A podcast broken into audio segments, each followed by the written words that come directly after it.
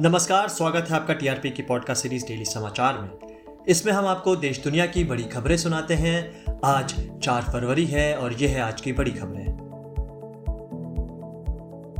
उत्तर प्रदेश में होने वाले विधानसभा चुनाव से पहले ही बीती रात को मेरठ से चुनाव प्रचार से लौटते वक्त एआईएमआईएम के प्रमुख असदुद्दीन ओवैसी की गाड़ी पर गोली चलाए जाने के खतरे के स्तर की समीक्षा के बाद सरकार ने उनकी सुरक्षा हेतु दूसरी सबसे बड़ी जेड श्रेणी की सुरक्षा का प्रस्ताव रखा, जिसके जवाब में ओएसी ने सरकार के उस प्रस्ताव को पार्लियामेंट में ठुकराते हुए कहा कि मैं आप सभी के समान ए श्रेणी का नागरिक बनना चाहता हूँ और साथ ही ये भी कहा कि उन पर गोली चलाने वालों के खिलाफ अभी तक यूएपीए क्यों नहीं लगाया गया। हालाँकि पुलिस ने मेरठ के किठौद इलाके में उनके काफिले पर गोलीबारी करने के आरोप में दो लोगों को गिरफ़्तार कर लिया है और चौदह दिन की हिरासत में भेज दिया है। पुलिस की शिनाख्त के बाद एक आरोपी का नाम सचिन पंडित बताया जा रहा है और वहीं दूसरे का नाम शुभम कुमार जो कि दसवीं का छात्र है। पंजाब विधानसभा चुनाव से पहले ही मुख्यमंत्री के चेहरे के रूप में एक टेली सर्वेक्षण के बाद सभी संकेत कांग्रेस द्वारा चरणजीत सिंह चन्नी को अपने मुख्यमंत्री चेहरे के रूप में नामित करने की ओर इशारा कर रहे हैं। इसी बात से नाखुश राज्य कांग्रेस प्रमुख नवजोत सिंह सिद्धू ने यह कहकर विवाद खड़ा कर दिया कि कांग्रेस एक कमज़ोर मुख्यमंत्री चाहती है, जो उनकी चाल चल सके। सिद्धू ने अमृतसर में एक जनसभा को संबोधित करते हुए यह बयान दिया।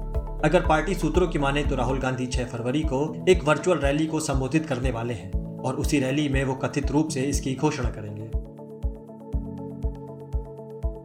सिविल सेवा और भारतीय वन सेवा प्रारंभिक परीक्षाओं के लिए आवेदन प्रक्रिया 2 फरवरी बुधवार से शुरू हो गई है। आवेदन प्रक्रिया पूरी करने की अंतिम तिथि 22 फरवरी रखी गई है। यूपीएससी 5 जून 2022 को सिविल सेवा और वन सेवा 2022 दोनों आयोजित करेगा और परीक्षा में बैठने के लिए मुख्य पात्रता मानदंड तय कर दिए गए हैं।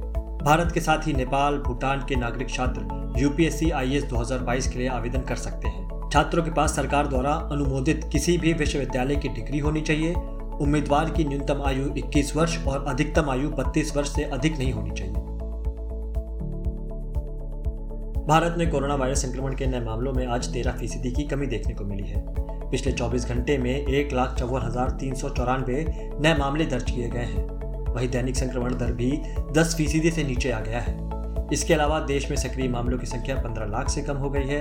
अभी भारत में 14 लाख पैंतीस हज़ार कोरोना मरीजों का भी इलाज चल रहा है। पिछले 24 घंटे में लगभग ढाई लाख कोरोना मरीज़ ठीक हुए हैं। अगर मौत के आंकड़ों की बात करें तो बीते 24 घंटे में एक हज़ार बहत्तर लोगों की मौत दर्ज की गई है। टीकाकरण की बात करें तो पिछले 24 घंटे में कोरोना वैक्सीन की पचपन लाख अट्ठावन हज़ार डोज लगाई जा चुकी है। दिल्ली में कोरोना के मामलों में कमी आने के बीच डीडीएमए ने दिल्ली में उच्च शिक्षण संस्थानों और कोचिंग सेंटरों के साथ नौवीं से बारहवीं कक्षा के लिए स्कूलों को 7 फरवरी से फिर से खोलने का फैसला किया है। आज हरियाणा सरकार ने पंजाब एवं हरियाणा हाईकोर्ट द्वारा लगाए गए रोक को पुनर्विचार करने के लिए सुप्रीम कोर्ट में अपील की है। ये मामला हरियाणा सरकार द्वारा हरियाणा में रह रहे वहाँ के निवासियों को, जिनकी तनख्वाह तीस हज़ार से कम है, उन्हें प्राइवेट सेक्टर जॉब्स में पिछहत्तर प्रतिशत रिजर्वेशन देने से जुड़ा है। इस मामले में हरियाणा सरकार की तरफ़ से सॉलिसिटर जनरल तुषार मेहता ने chief justice N V Ramana के सामने अपील की है, जिसकी सुनवाई 7 फरवरी को की जाएगी। आज चीन के बीजिंग शहर में विंटर ओलंपिक्स की शुरुआत हुई। इस विंटर ओलंपिक्स में चीन के राष्ट्रपति शी जिनपिंग ने भी हिस्सा लिया। इस बार के विंटर ओलंपिक्स को भारत समेत 16 अन्य देशों ने डिप्लोमेटिक बॉयकॉट का फैसला किया है, जिसकी वजह चीन और अमेरिका के बीच चली आ रही तनातनी और गलवान में हुई भारत से मुठभेड़ में हिस्सा लेने वाले चीन के सिपाही की फाबुओ को ओलंपिक्स में एज अ टॉर्च बेरर बनाने की वजह से ये बॉयकॉट का फैसला लिया गया। भारत ने डिप्लोमेटिक बॉयकॉट का निर्णय विंटर ओलंपिक्स की शुरुआत के एक दिन पहले ही लिया।